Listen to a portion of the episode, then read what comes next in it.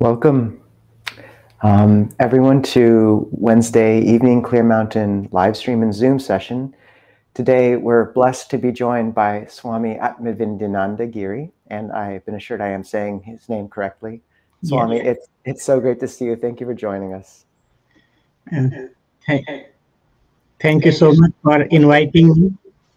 Of course. And Swami and I met uh, for the first time last spring when Guruji uh, was visiting in Seattle for an interfaith event. Is that correct, Swami? Right, that's correct. Okay. Well, I was hoping to introduce you, and then um, I get to ask some questions, and hopefully, this is a special first of uh, uh, growing friendship between our communities. Um, Swami is usually based in a uh, ashram in near Seattle, and um, I think there's immense resonance between the two traditions and much we can learn. So, uh, if I could begin just with a brief introduction. Please. Uh, Swami Atmavidyananda Giri, a senior monk in the lineage of Paramahansa Hariharananda and Pari, Paramahansa Prajnananda, currently vice president of Kriya Yoga Institute, has been tireless teaching Kriya Yoga to sincere seekers since 2004. Swami Atmavidyananda was born Arvind Joshi in a traditional Brahmin family in 1971 in Bhopal, India. At an early age, the spiritual environment and guidance of his parents nurtured in him a sincere quest for God. Upon completion of a degree in mechanical engineering, he met Paramahansa Hariharananda and, with his blessing, was initiated into Kriya Yoga in 1994. Under the direction of his master, he traveled outside India in 2006 to teach Kriya Yoga in the West, learning to speak six languages in order to connect more intimately with those he meets. He was ordained as a monk in the Giri monastic order in 2009 and given the name Swami Atmavidyananda, which means bliss of self knowledge. While primarily dedicated to the cause of Kriya Yoga, he is also an expert in astrology, Eastern and Western scriptures, other ancient yogic practices, and Vedic ritual ceremonies. As a resident monk of the Kriya Yoga Institute, he resides in the Kriya Dhyana Mandir, Temple of Meditation, in Monroe, Washington. So, Swami, it's a pleasure to have you on. Thank you very much for inviting me. And um, if we could begin, just would you mind what what is Kriya Yoga and what drew you to it? Um, what was your path to ordination? If we can begin there. Okay, thank you. First, I humbly bow to one supreme reality and all the saints and sages of all times and places and all the masters. I humbly bow to living presence of divinity in each one of you. As your question is about Kriya Yoga, so Kriya Yoga is the most ancient and scientific technique of meditation which uh, predates the Vedic era. And if we uh, look into the history or the scriptures, like um, the oldest scriptures are the Vedas. In the Rig Veda commentary, there are some mantras mentioned about the Kriya Yoga techniques.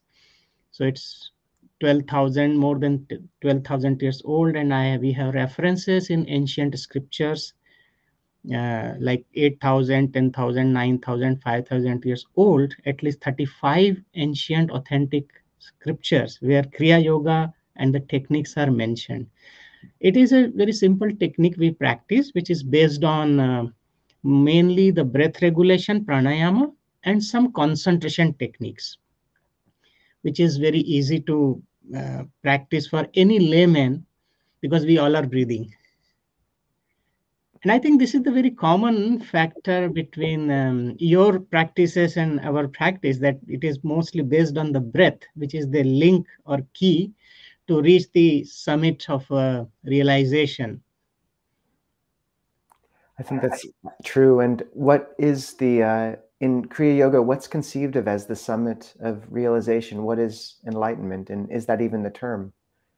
As we practice the path of yoga, which is Kriya Yoga, so in path of yoga, the highest um, summit or the goal to reach is we call it samadhi. Samadhi is uh, actually it is a Sanskrit word. Sama or samahita dhi. Dhi means intellect, and samahit means completely absorbed or become one with. So when all our um, senses, all our mind and body consciousness, we transcend them and we establish ourselves in the real identity, going beyond all these conditionings. So that experience of uh, state, higher conscious state, we call it samadhi, and uh, that is the goal of um, our life and uh, our practice also to reach that state through our practice. And Swami, um, I assume that part of your path towards robes or um, monastic life was catalyzed by encounters with people you felt had achieved that state or neared it. So, would you be able to speak a bit to what drew you to enter a life devoted towards uh, awakening? I began this journey much earlier because uh, as I heard from my parents, very interestingly, I heard from my parents that they wanted a son after five daughters. And so they went to their um, um, realized master back in India, uh, householder yogi, and asked for a blessing. So he said, okay. First, he said, why, why you are uh, asking for a son? Because there is no difference between sons and daughters but my father was a little bit more uh, adamant that being brahmin he said no no i want a son so after that blessing uh, next year i was born i don't know what happened nobody told me but i got a beautiful spiritual environment from my parents at home and um, uh, reading the uh, spiritual books by his master and following some uh, practices from the age of 5 it just came to my mind that this is um, my path. I had to become a monk. It was very strongly in my mind, and I can say maybe it is the past life samskara, some unfinished work. so that led me to uh, think about this path, and uh, I just uh, followed. Very fortunately, God and the realized masters helped me I found a spiritual mentor at the early age of 18 when I was in, I completed my high school and went to my undergraduation. He guided me for certain yogic practices and then he brought me to Kriya Yoga himself. So I didn't search for anything. It was like all blessings of divine. It found you. Yeah, maybe destine. And uh, what was, I mean, I think many will know your lineage most from Autobiography of a Yogi, of right. a yoga which is such a famous uh, book. Your teacher you found at 18, was that Paramahansa? Um, uh, and what drew drew you to him? What was your, or do you have any sort of stories or uh, tales of what inspired you towards that teacher or towards your teachers? it was i just met coincidentally with the teacher because uh, my elder sister wanted to have some consultation about the vedic astrology and he is supposed to be a very good uh, spiritual vedic astrologer i was just accompanying my sister and he asked do you have any question and i said yes i had question when i will become a monk and then he said you are already a monk your birth chart tells that so uh, and but that meeting I felt that he is not just astrologer, he a very spiritual person, which mm. came true. I experienced, and then he told, "Don't worry, I will guide you." So then he told me actually that I'm destined for Kriya Yoga because initially I was uh, thinking maybe I should for, follow the path of Tantra for Kundalini awakening because that's what I had also studied and did little bit of practice. Uh, but then he said no no you are for kriya yoga so he, he himself personally brought me to my um, uh, master paramahansa hariharanandaji got me initiated and he said now you are on the right path so it just happened. do you have any stories to share with us of these masters you've encountered like particular tales of loving kindness that you found especially moving one or two or moments that really um, have sort of stuck out in your memory and life as as landmarks of faith with these teachers?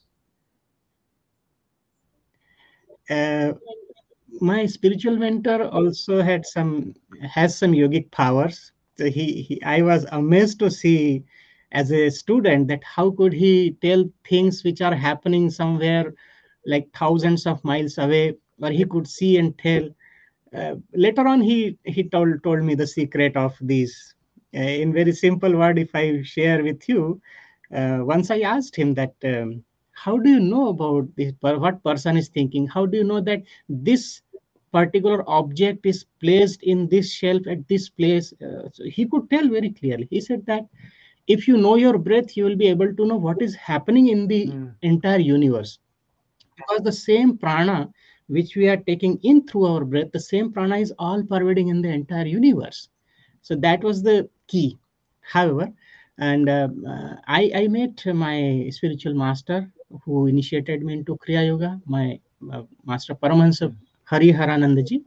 When I met him, he was 87 years old and he has attained Nirvikalpa Samadhi, the highest state, and demonstrated this state many times, like hundreds of times in, uh, in the West, in India also. And once when I met him first time, he greeted me. He was lying down on the couch, smiling with a bright face like a thousand watts neon lamp that so much peace and love and uh, wisdom is emanating from his face. And he just told me that it, it, was your strong desire that's why you have come to me. And then he repeated two sentences which i had spoken to my elder sister who is also a monk now. Uh, three months ago i had told something and that was in india. And and at that time my master was in usa but he repeated, You were telling to your sister these sentences at that time. I said, Oh God, I cannot hide anything from these masters. They know every single thing. That was very amazing first meeting. And uh, I got a beautiful some instructions from him. The humility, the the compassion, the love which I have seen in my masters, like uh, Paramahansa Hariharananji Maharaj and the current master also who gave me sannyas diksha monkhood, Paramahansa Pragyanananji, who you have met him in the interfaith. Amazing. I, I can say, um, sir, that um, in in many traditions I have seen highly exalted or realized masters also back in India, but uh, combination of a few things like wisdom, humor, love, compassion, uh, and uh, same time you cannot find everything in one hmm. person. It's very rare.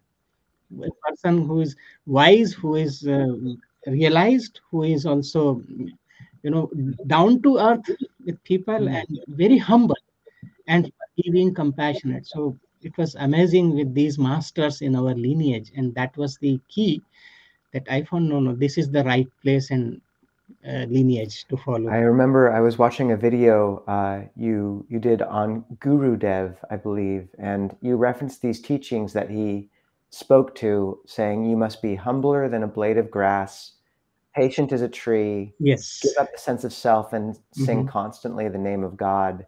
Are these are these um, right. who was that teacher, and are these teachings that kind of form a core of your practice? Yes, that's exactly what uh, my master Paramahansa Hariharananji and current master, they have a, given example uh, by living that type of life. And that this is a beautiful teaching actually uh, from uh, Chaitanya Mahaprabhu. In his uh, one of his writings, uh, Shikshashtakam, he has written, Trinadapi Suni Chena means you should be humbler than the blade of grass then um, uh, you should be tolerant like a tree more than that. And uh, all the time remember name of god and help people in many ways. So this is what i have seen in this master's life. They are they, they have lived like this. They are living like that. And and that's what we want to follow that this is the real purpose of life. And what does that humility look like in someone? Because i've noticed that that seems to be something you emphasized again and again is to be humble.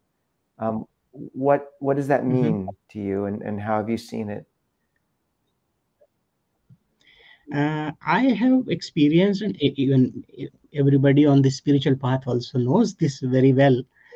that ego is the barrier to our spiritual progress and we have to transcend that and that the the counterpart of ego is that humility the moment we become more humble then uh, we are qualified to follow this path and only then we can progress. Otherwise it's like all the time if my mind is telling i'm trying to follow my mind but i'm not saying that. So ego is the good for us which is the inner instrument given by god but we have to transcend that also.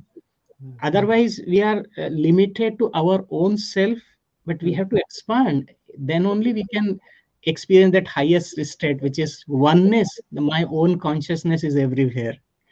So humility is i have seen uh, one incident i might be inter- you know I, I would like to share that, that, that how these masters they don't preach us they don't teach us only but they give the example by living like that. I was um, um, my master current master paramahansi uh, guruji we call him shri guruji so he visited uh, miami ashram for a retreat while returning on uh, miami airport. On the aisle uh, there was a monk standing with a couple of uh, people and we were just walking. Suddenly guruji stopped and uh, he went straightway to the monk and bowed flatly. Hmm. and so i followed him but other people were standing and after they had some chat and he, he he's a monk from ramakrishna mission. So in the discussion it came to know that who are you who are you like that where are you swamiji from? And after that uh, when we walked before boarding shri guruji looked at all of us and he said what did you learn today? And, what did you see? So we said all of us said that um, we saw that there was a monk and guruji went and bowed to him. And it was a bowing flag. And um, he said that then what did you learn? Your guru has bowed to a monk paying respect and you are standing like a tree so egotistic don't you have any humility? This is not what i have taught you. So i mean this is the these are some examples.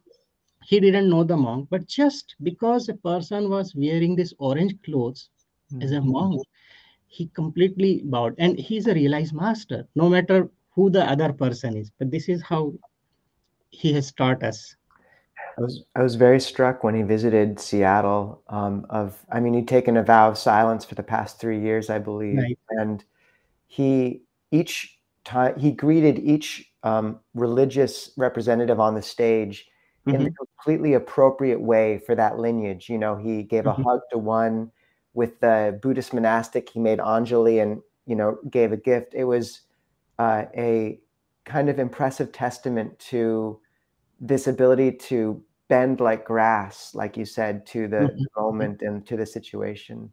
right Thank you for sharing that, Swami. Well, I want to let, um, if people want to type in questions for Swami, you may into the chat. But I wanted to um, ask a few more questions. One is in terms of giving up the ego and relying more on this deeper intuition and consciousness. You speak about the purpose of, of life and that calling in us. Mhm. Um, how does one know which voice is which? How, especially when there's so much static and noise in people's lives right now and so much um, division and conflict, how do you recommend people in this day and era know which voice to listen to, which voice is, is their deeper, deeper self? Yeah uh, in in our practice we are taught to mm, practice surrender surrender to divine. Now it can be um, any form or formless whichever because we in kriya yoga we have complete freedom.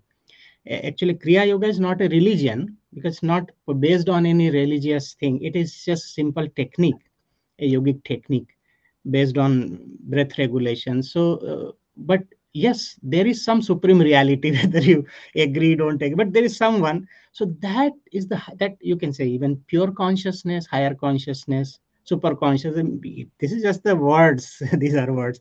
So believe in something have that faith and surrender to that and then the guidance come from comes from within and that is the real intuition. Otherwise uh, most of the time it is our own intellect our own mind which is suggesting something and we think oh we know but we really don't know anything. So unless we surrender that okay i am here at the at your feet or and the best way is to surrender at the feet of the guru or master because we need someone um, uh, tangible or someone with whom we can relate see or talk or uh, so that becomes the medium for that supreme consciousness to surrender. So we surrender to guru serve the guru because humility comes only through service. The moment we serve.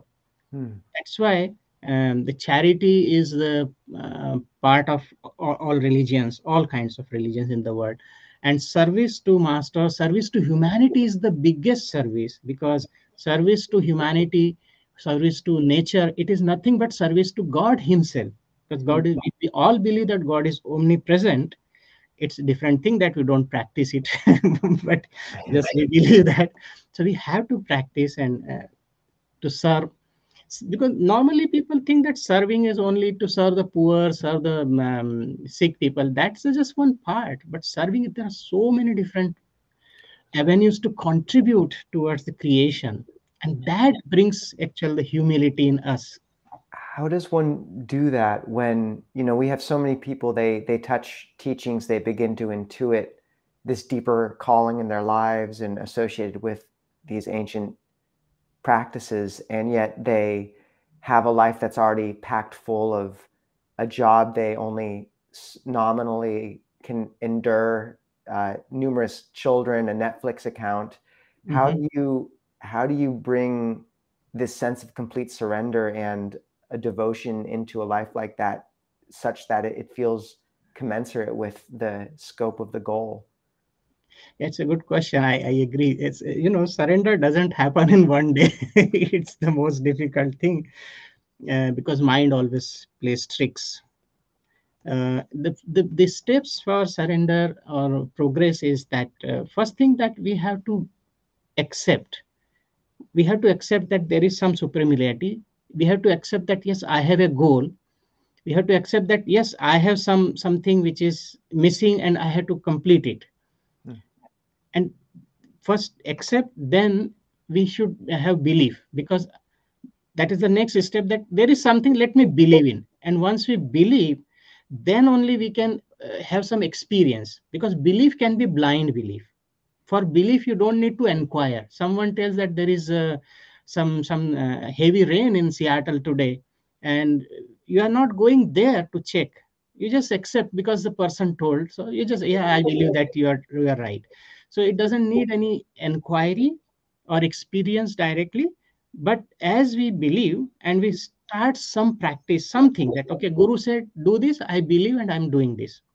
Mm. Then we develop faith because faith comes through experience, through knowledge, and through some experience.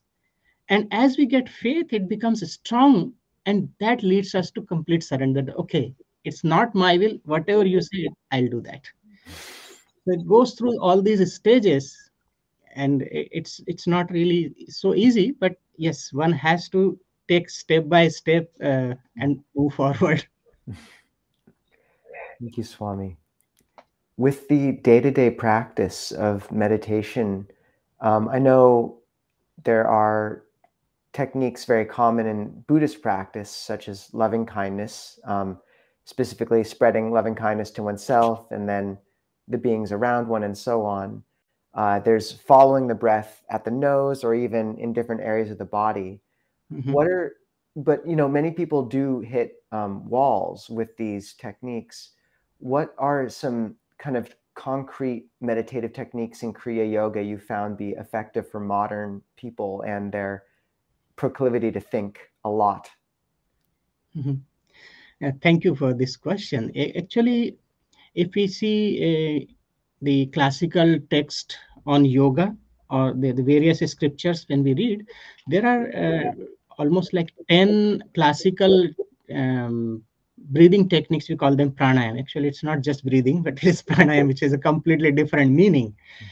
So um, each technique gives us some um, physical mental benefit intellectual benefit but kriya is completely different. It is based on uh, the subtle breath. It's not based on some physical breath like uh, abdominal breathing, clavicular breathing, or thoracic breathing, or um, watching the gross breath, but it is more subtle and internalized breath, which uh, we practice through some scientific techniques. So, which are taught only after the initiation, we call diksha. So, uh, after the initiation, purification things, and then we, uh, we teach these very simple techniques. So, we, we all know that I can tell you the very uh, basic principle of these, these techniques is uh, that Hatha Yoga Pradipika, which is the classical text on yoga, in that uh, second chapter, second verse, it is written that Chale Vate Chalam Chittam. I'll translate for our audience just in English from Sanskrit. It says that if our breath is restless, our mind is also restless because breath and mind they are correlated and causally connected. And in our day-to-day life also we see that. When we are angry our breath is very rapid 40 breath in one minute.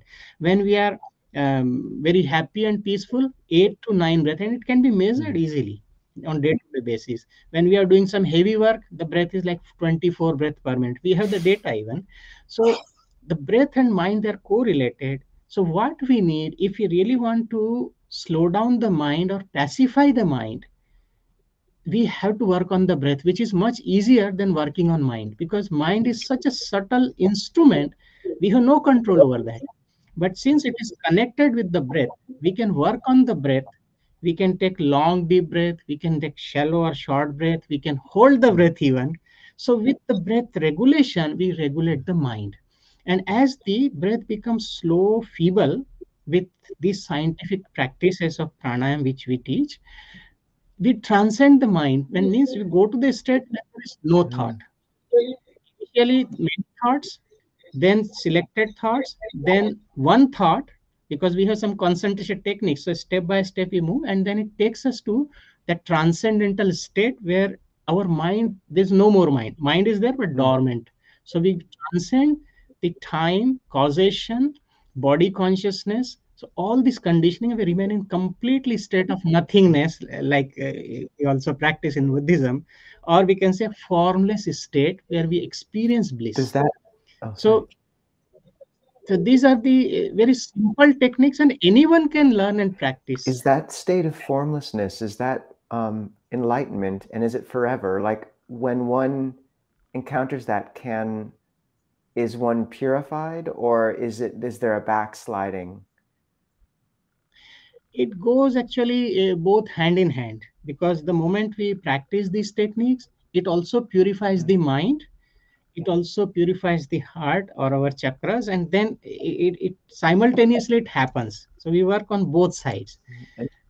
And uh, we, we transcend and uh, this formless state which we experience we call it meditation which is actually the definition of meditation is no thought. So we reach there and that is the beginning or you can say the glimpse of um, the self realization so that's a stepping stone. When we are established into that after a long and regular practice then we experience much deeper state which is called uh, samadhi. And in yoga sutra patanjali there are different stages are mentioned. Savitarka nirvitarka or um, savikalpa samadhi sampragyata asampragyat samadhi. So different levels or stages we go through and remain there. And uh, this is very interesting, Swami. And um, this actually links to a question uh, that Mary Webster is asking in the chat of Swami, do you see different types of samadhi or is it always the same state? And um, in the Buddhist conception, there are, as you know, these states of different refined concentration. Um, mm-hmm. But then there's the application of insight where one perceives uh, dukkha and also the changeability of the conditioned realm with that mind strengthened and nourished by samadhi. And that insight's what breaks one through to ultimate uh, enlightenment. It, with this uh, um, paradigm, when you do reach those really higher states of samadhi, is it a thing that just slowly alters the alters the mind until it, it becomes enlightened on its own, or is there a a shift at one point after a refined state has been reached? No, it, it is actually gradual progression. And uh, in our practice, we have experienced, and lots, hundreds of people also experienced that as we start practice, this refinement starts, and our mind, which is mostly limited, that uh, my home, my family, my job, then suddenly the shifts happens. It starts like expanding. The domain from myself to my family to my uh, surrounding my then slowly it expands to the country and then entire universe becomes one family. So it's not that we have to put extra effort for mm. that but it simultaneously happens because uh, meditation expands our consciousness. So our mind also becomes very expanded and more uh, you know uh, understanding is developed that it's not me i'm just a little part but it's all myself and this entire creation which is the uh, presence of creator mm-hmm. himself. So that link slowly we uh, start uh, you know joining the dots and we reach that state. So its refinement is the part of cleansing and refinement. Both are simultaneously happening with these scientific techniques. And with rebirth you know there's this sense of a dot jumping to a new dot to a new dot to use a really simple paradigm as you you speak mm-hmm. about the mind expanding to encompass more and more dots quote unquote until the mind is as large as as God uh, in in this conception. Is is that mm-hmm. the end point? Does rebirth end for one who is enlightened, or do they enter a state where they continue to be reborn, but uh, somehow exist um, also above or apart from samskara? Uh, the reason for rebirth for any soul is the past samskaras, or we say we call it the prarabdha karma. So long as we have those impressions, that samskaras pending, one has to come back. Because what as per the law of karma, uh, it says that whatever we do, whether it is physical, mental, or verbal action, it has some result and it leaves some impression behind which are stored in our subconscious and unconscious mind so unless we experience those uh, impressions, we exhaust them on this physical body, they cannot be um, uh, destroyed because there is no way. Once they are there, we have to get the fruits of action. By meditation, especially Kriya technique, it is possible to destroy these sanchita karma which are accumulated over many lifetimes because they are in the backpack yet they have not yet given fruits.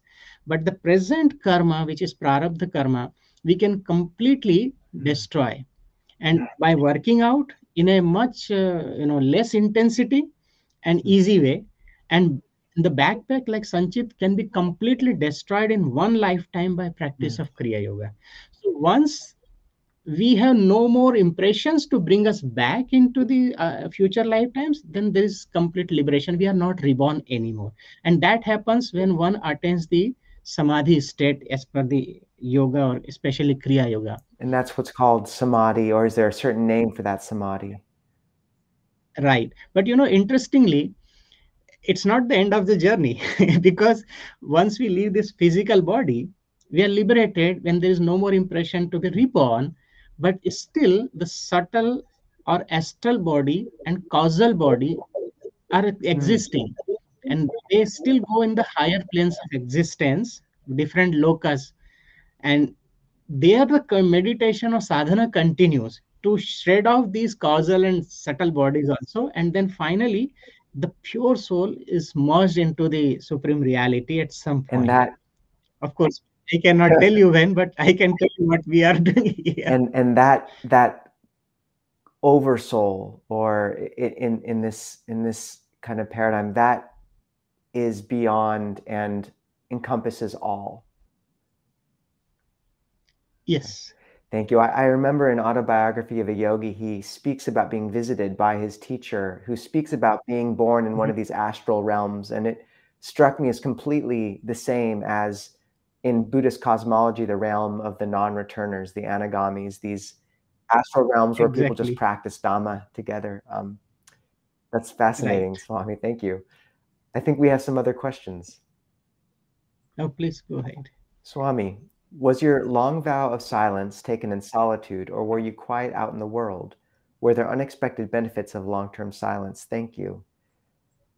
Uh, okay, so thank you. Let me clarify that it was the long vow of silence by my master, not by me. And during his uh, uh, vow of silence, he was not in the world, he was completely in seclusion. And then he came out after two years uh, approximately, but he still maintained the vow of silence.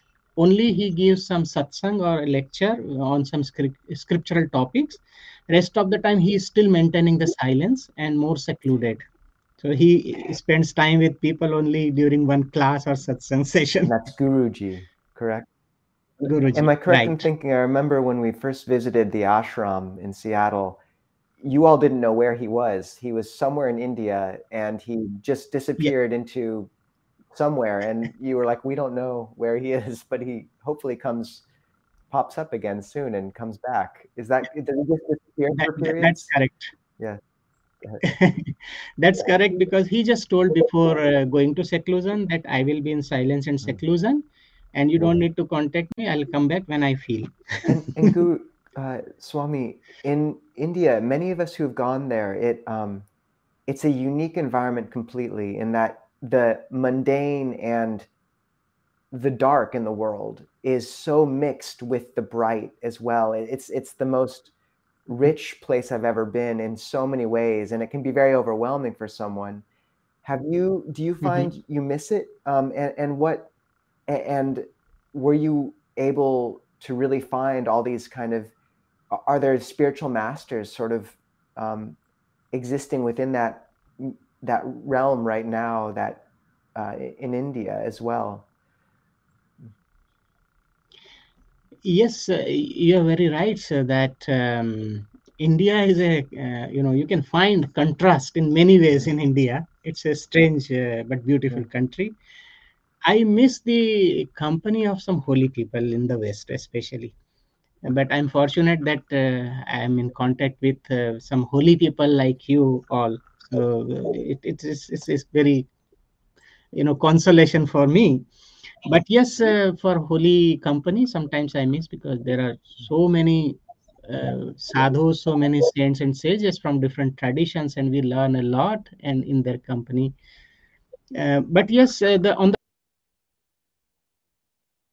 other hand um, i have accepted this life. My master has told i'm just following that. So for me india or in any part of the world because for me my master is always with me and it is not the words i'm speaking it is my own inner feeling i have always felt his presence and guidance so uh, uh, it doesn't matter whether we are and my master has taught me i'm trying to practice hmm.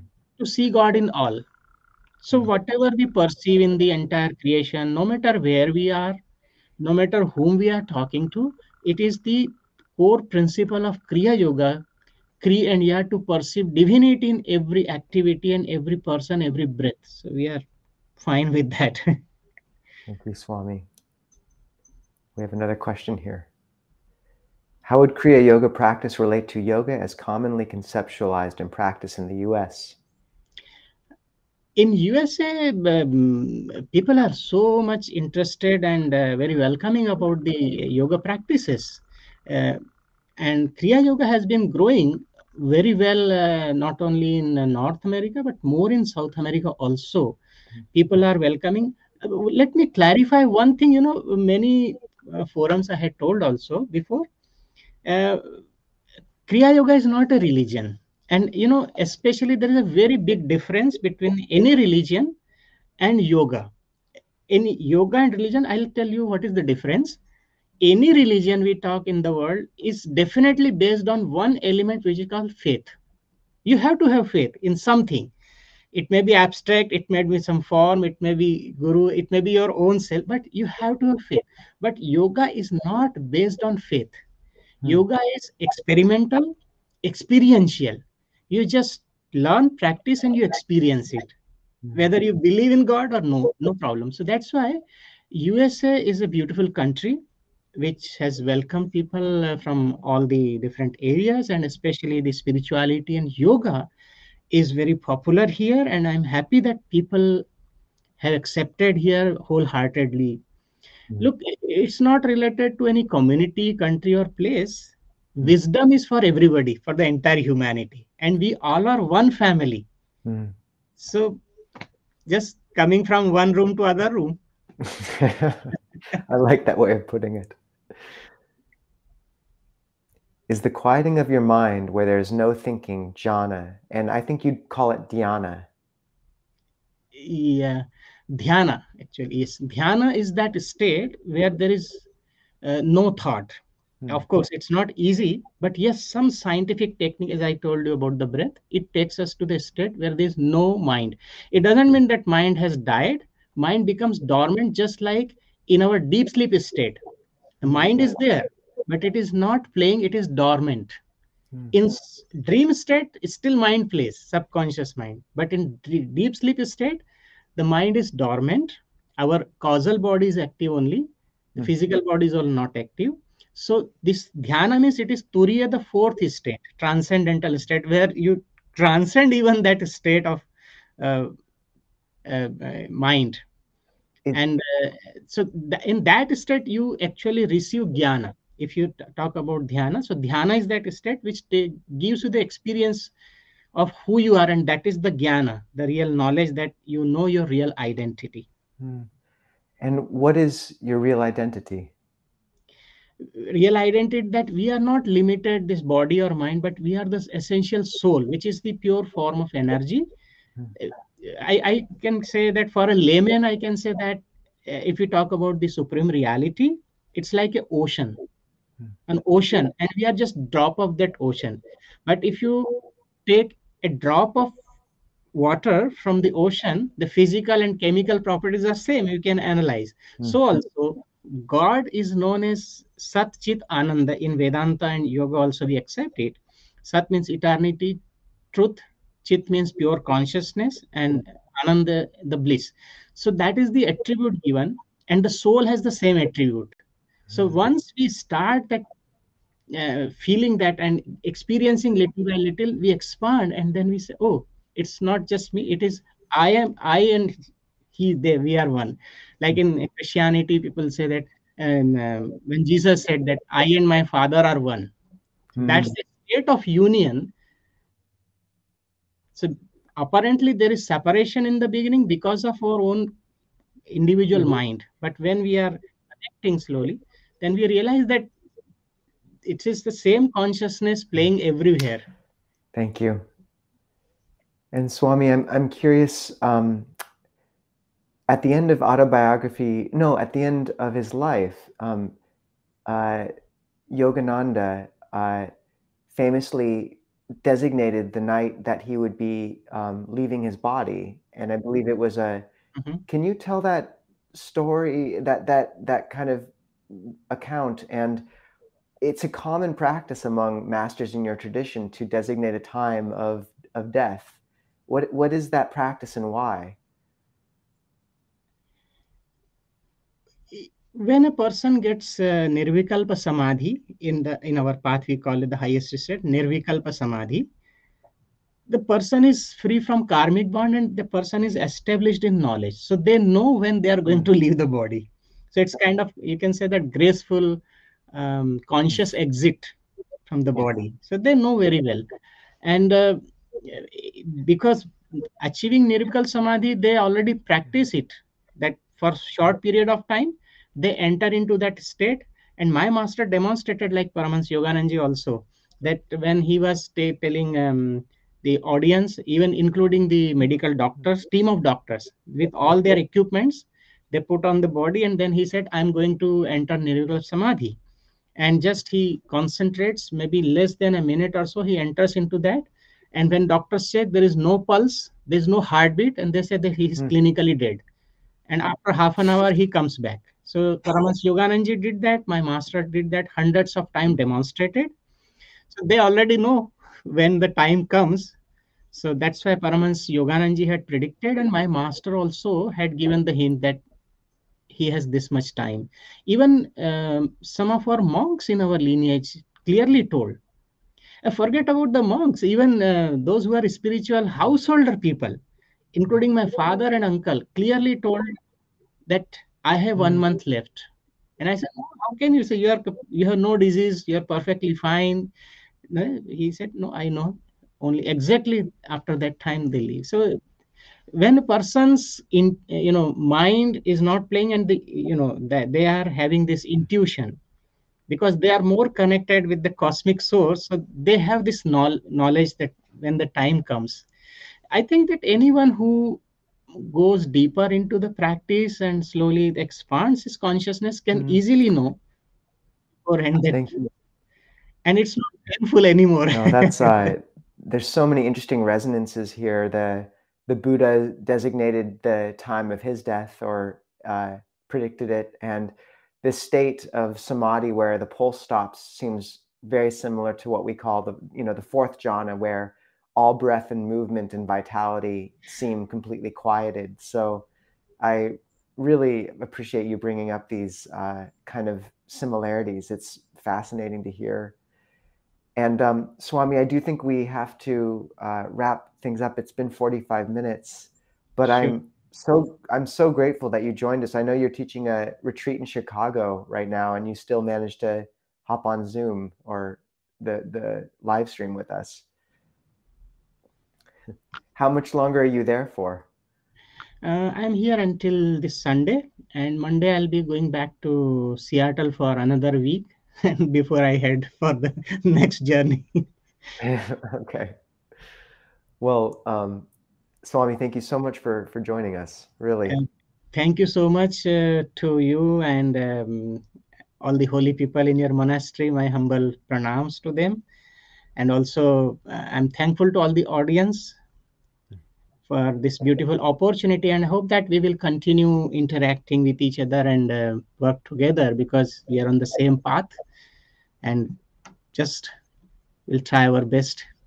I would, and I'm I would, uh, praying to supreme reality praying to the masters to give us more uh, discipline inner strength peace prosperity and love.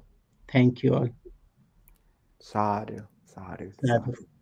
i bow to you all jay thank you swami i hope we see you in seattle sure for those who want, um, generally we now have a Zoom session where people can join and have a more intimate um, discussion. Uh, I pasted the link into the chat. And if uh, you can't see that for whatever reason, then feel free to go to clearmountainmonastery.org and scroll down to the Wednesday evening live streams, and there should be a Zoom link there. So we hope to see you all there. And Swami, take care, have a wonderful retreat, and we'll see you soon. Thank you. Have a nice time.